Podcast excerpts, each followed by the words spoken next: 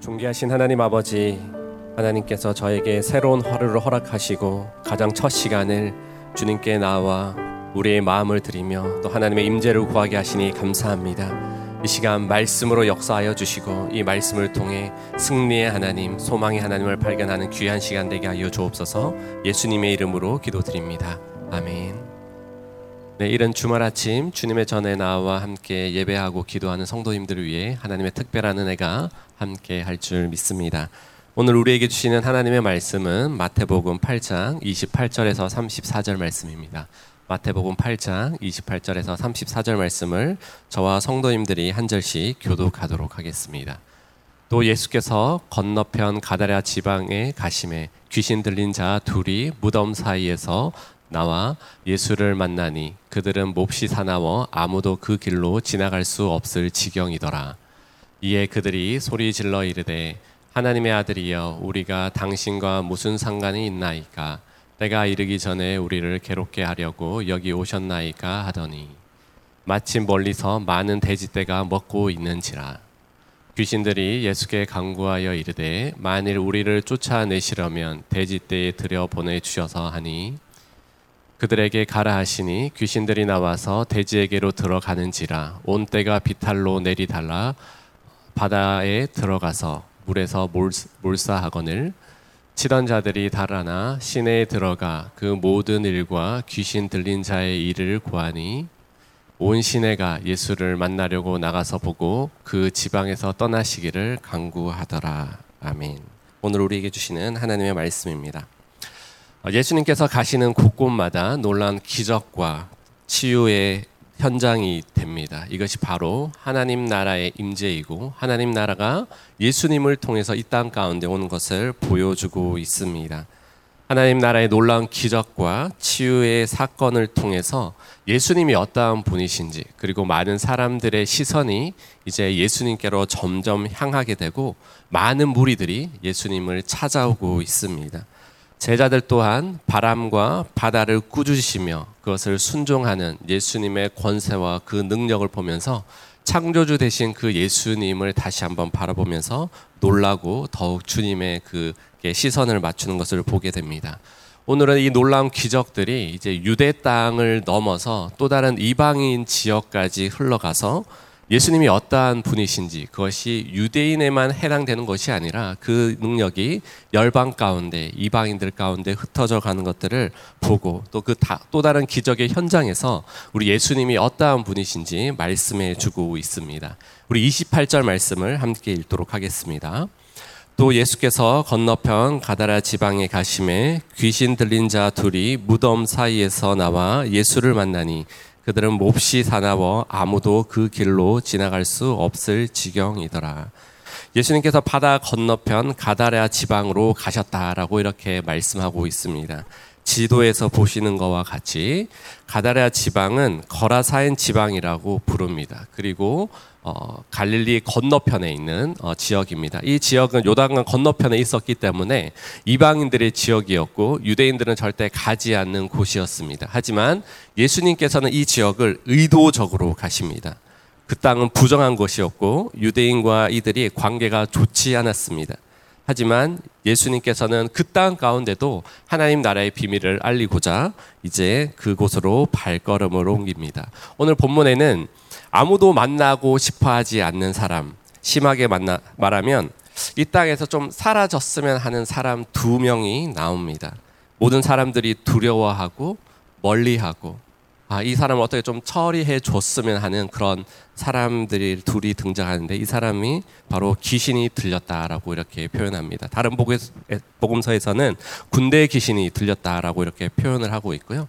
또 마가복음에 보면 이들이 얼마나 힘이 센지 쇠고랑으로 여러 번 채웠는데도 그 쇠고랑을 끊어버릴 정도로 그만큼 군대 귀신에 들려서 어, 자신의 힘으로 통제할 수 없고 그 누구도 제어할 수 없는 그런 상황 가운데 있는 안타까운 상황입니다. 그리고 벗은 몸으로 온 사방을 돌아다니고 특별히 밤낮 무덤 사이에서 소리를 지르고 또 자기 돌로 자기 몸을 해하는 너무나 그 누구도 통제할 수 없고 세상마저 포기해버린 그런 사람입니다.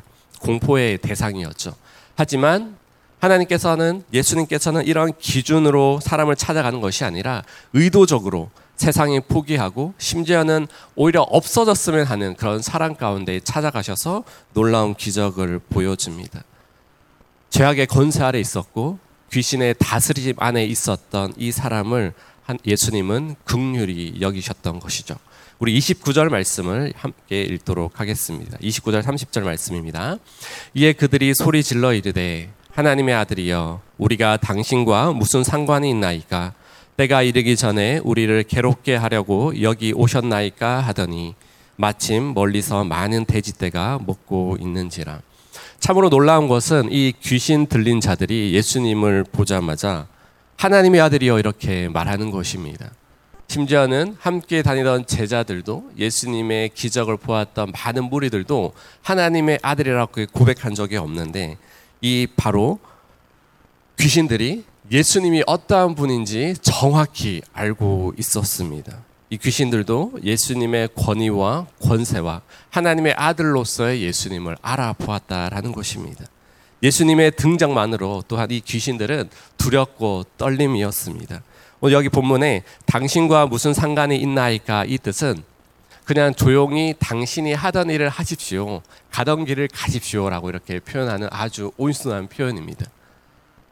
예수님의 권세와 예수님의 권능을 알고 예수님이 하나님의 아들인 것을 알았던 이 귀신들조차도 예수님의 권세를 인정하였고 또 그 권세 앞에 조용하게 사그라진 것들을 보고 있습니다. 사랑하는 성도 여러분, 예수님의 이름의 권세는 우리가 상상한 것 이상으로 놀라운 능력과 그 속에 비밀이 있는 줄 믿습니다.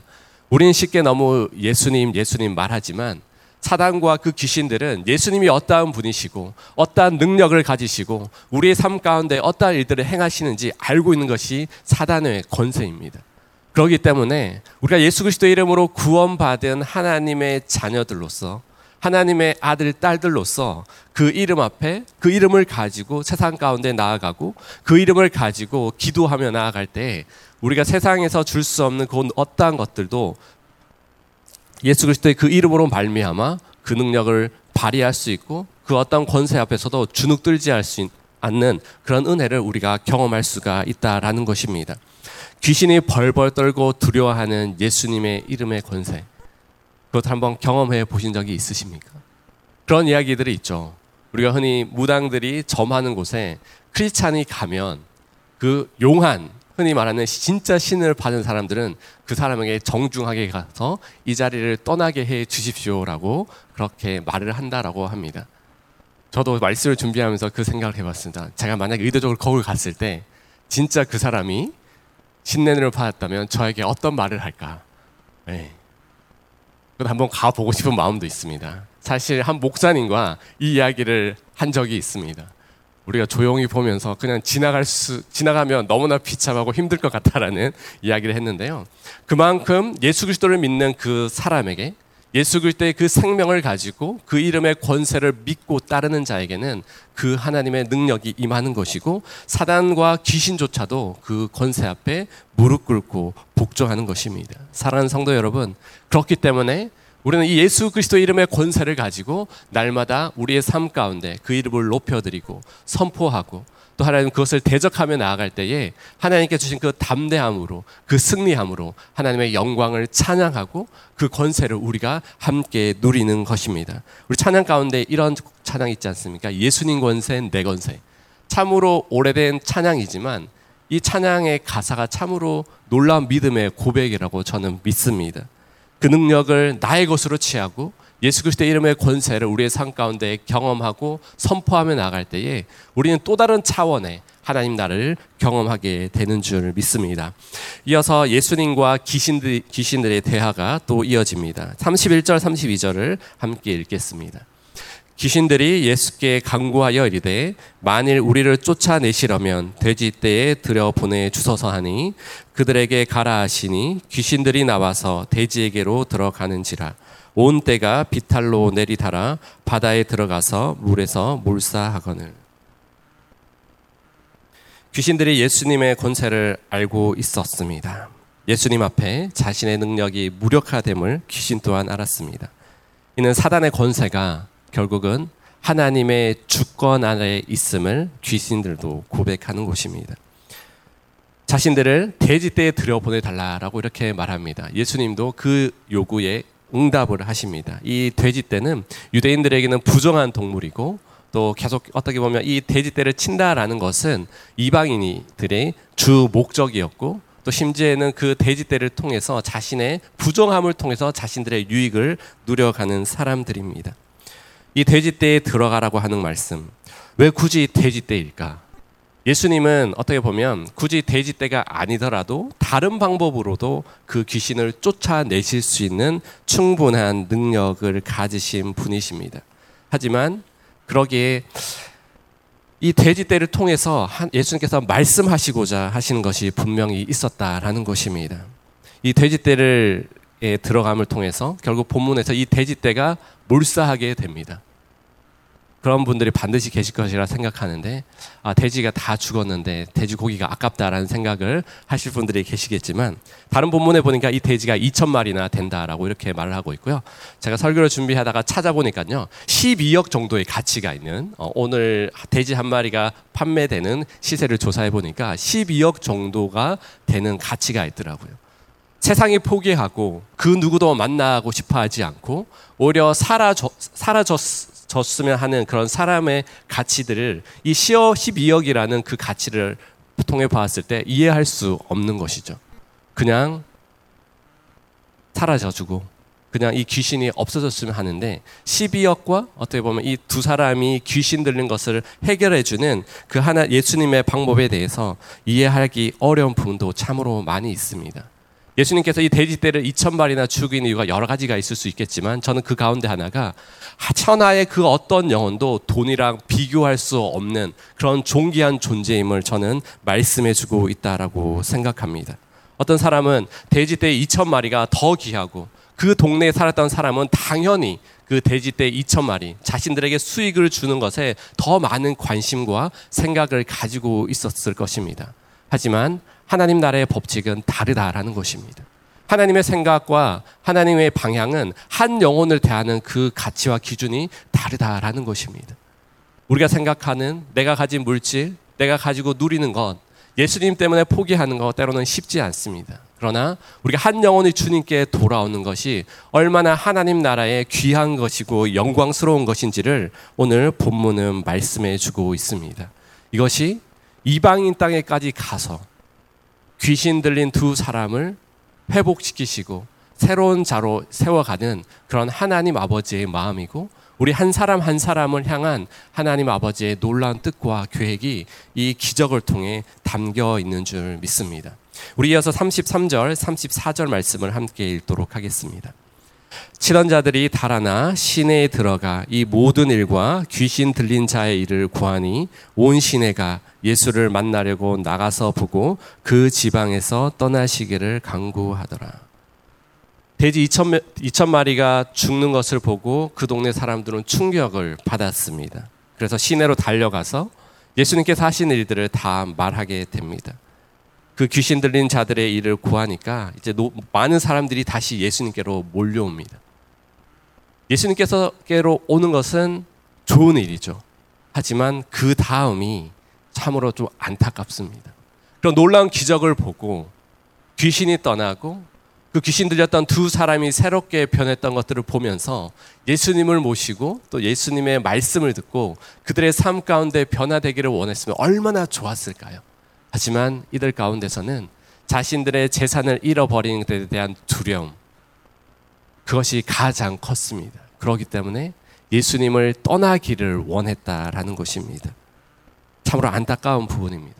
우리가 예수님의 기적을 보고 우리의 인생 가운데 역사하시는 그 하나님의 일들을 보면서 예수님 가까이에 나아가지만 더 깊이 주님을 알아가고 주님의 놀라운 능력이 나의 능력으로 더디기를 간구하는 사람이 있는 반면에 오늘 본문에는 오히려 예수님을 더 멀리하고자 하는 그런 안타까움이 있습니다. 사랑하는 성도 여러분, 우리는 이미 하나님께 은혜 받은 사람들이고 하나님께서 우리에게 은혜를 베풀어 주실 줄을 알고 이 자리에 왔습니다. 그렇기 때문에 우리는 너무나 하나님의 특별한 사람들이고 하나님께서 불러주신 그 은혜가 있는 사람들입니다. 우리는 더 깊이 하나님 가까이로 나아가야 합니다. 그러나 또 반면에 일부 성도님들 가운데서는 내가 더욱더 신앙생활을 하기에 때로는 나에게 주신 물질, 내가 누릴 수 있는 것들을 포기해야 되기 때문에 적당한 거리만 유지하고 오히려 더 하나님과 더 멀어지고자 하는 그런 분들도 있습니다. 우리는 이 가나라 사람처럼 되는 것이 아니라 오히려 더 깊이 주님 가운데 나아가고 그 기적을 경험했기 때문에 더 놀라운 기적으로 우리의 삶 가운데 역사해 주십시오라고 하나님을 초대하고 예수 그리스도를 우리의 삶 가운데 초대하며 나아갈 때에 더 큰 놀라운 역사와 은혜를 경험하게 될 것입니다. 또 그런 마음을 가지고 이 아침에 기도하며 나아갈 때에 우리가 경험하지 못했고 우리가 해결하지 못했던 그 모든 문제들이 해결되고 그 놀라운 기적의 역사를 통해서 하나님께서 더 충만하게 우리의 삶 가운데 역사하실 수 있도록 우리의 삶을 내어드리는 이 아침이 되기를 주님의 이름으로 축복합니다. 예수님께서 이러한 기적과 치유를 보이신 이유가 있습니다. 오늘 본문에는 나타나지 않지만 누가복음 말씀에 동일한 본문을 보면 이렇게 말씀하고 있습니다. 누가복음 팔 장 삼십팔 절에서 삼십구 절 말씀을 읽도록 하겠습니다. 귀신 나간 사람이 함께 있기를 구하였으나 예수께서 그를 보내시며 이르되 집으로 돌아가 하나님이 내게 어떻게 큰 일을 행하셨는지를 말하라 하시니 그가 가서 예수께서 자기에게 어떻게 큰 일을 행하셨는지를 온 성내에 전파하니라. 사랑하는 성도 여러분, 이 귀신 들렸다가 치유받은 사람 예수님을 따라가기를 원했는데요. 아이러니하게도 예수님은 여기에 남아서 네가 경험한 네가 경험한 그 기적을 많은 사람들에게 전해라 라고 이렇게 말씀하고 있습니다. 베드로와 요한처럼 예수님 가까이에서 참 친밀한 제자로 살아갈 수도 있었겠지만 예수님은 이 귀신 들렸다가 나은 자를 그 땅 가서 이방의 땅에서 새로운 사명자로 하나님께서 보내주셨다는 것에 우리는 주목해야 합니다. 우리가 기적을 경험하고 우리가 십자가의 구원의 은혜를 경험했다라면 적당히 주님을 따르는 것이 사랑하는 것이 아니라 우리가 있는 그곳에서 우리가 경험했던 하나님, 우리의 삶 가운데 역사하셨던 그 예수 그리스도의 능력을 선포해야 하는 것입니다. 오늘도 예수님께서는 그런 사명자로 우리를 불러주신 줄 믿습니다. 예수 그리스도를 우리의 가정 가운데 또 우리가 아는 지인들 가운데 아직도 주님을 알지 못하는 그 사람들에게 우리 내가 경험한 하나님, 내가 치유받은 그 놀라운 기적, 그 은혜를 나누며 함께 갈 때에 하나님은 그 치유를 받은 그 선에서만 그치는 것이 아니라 그 치유를 통해 이루시고 역사하실 하나님의 큰 그림들을 더욱더 확장시켜가는 은혜의 도구로 우리를 사용하기를 원하신다라는 것입니다. 특히 우리 새로운 큐티 쪽에 보면 뒤에 늘 간증이 나옵니다. 이 간증을 쓰는 것도 쉽진 않지만 우리가 그 간증을 보면서 아, 우리 새로운 교회 가운데 사역하는 그 놀라운 현장 현장 속에서 우리 성도님들이 이런 영적인 변화와 그 기쁨과 친밀하게 하나님을 만나고 있구나라는 은혜의 소식들을 우리가 계속해서 경험할 수가 있는 것입니다. 그래서 오늘 이 아침 하나님께서 우리를 간증하는 자로, 예수 그리스도의 그 생명을 전하는 자로, 하나님의 나라의 그 놀라운 기적과 은혜를 선포하는 자로 나를 불러주셨구나라는 그 사명자의 그 마음을 가지고 다시 한번 우리를 보내신 그곳에서 우리의 섬김과 수고와 사랑의 어, 섬김을 통해서 하나님의 이름이 높아지고 예수님이 어떠한 분이신지 증거하고 선포하는 귀한 복된 주말이 되기를 주님의 이름으로 간절히 축복합니다. 우리 함께 기도하도록 하겠습니다. 사랑하는 하나님, 죽어가는 영혼들을 향한 하나님의 구원과 그 하나님의 열심을 오늘 살펴보게 하시니 감사합니다. 온 세상의 주관자 되시고 능력 되신 하나님은 오늘도 주의 백성들을 향한 놀라운 큰 계획과 뜻을 가지고 계신 줄 믿습니다. 세상에 포기하고 심지어는 사라졌으면 하는 그런 인생을 예수 그리스도의 기적을 통해서 사명자로 세우시고 세상의 그 어떠한 물질과도 비교할 수 없는 그 존귀한 자리, 그 하나님의 사람으로 세우시는 그 놀라운 비밀을 보게 하시니 감사합니다. 하나님, 우리 또한 더욱 힘써서 주님을 알아가며 주님 가까이에서 하나님의 영광과 하나님께서 우리를 통해 하실 일들을 꿈꾸고 소망하며 나아가는 이 시간 될 수 있도록 주님 함께하여 주시옵소서. 우리를 그렇게 사용하여 주시옵소서. 예수님의 이름으로 기도드립니다. 아멘.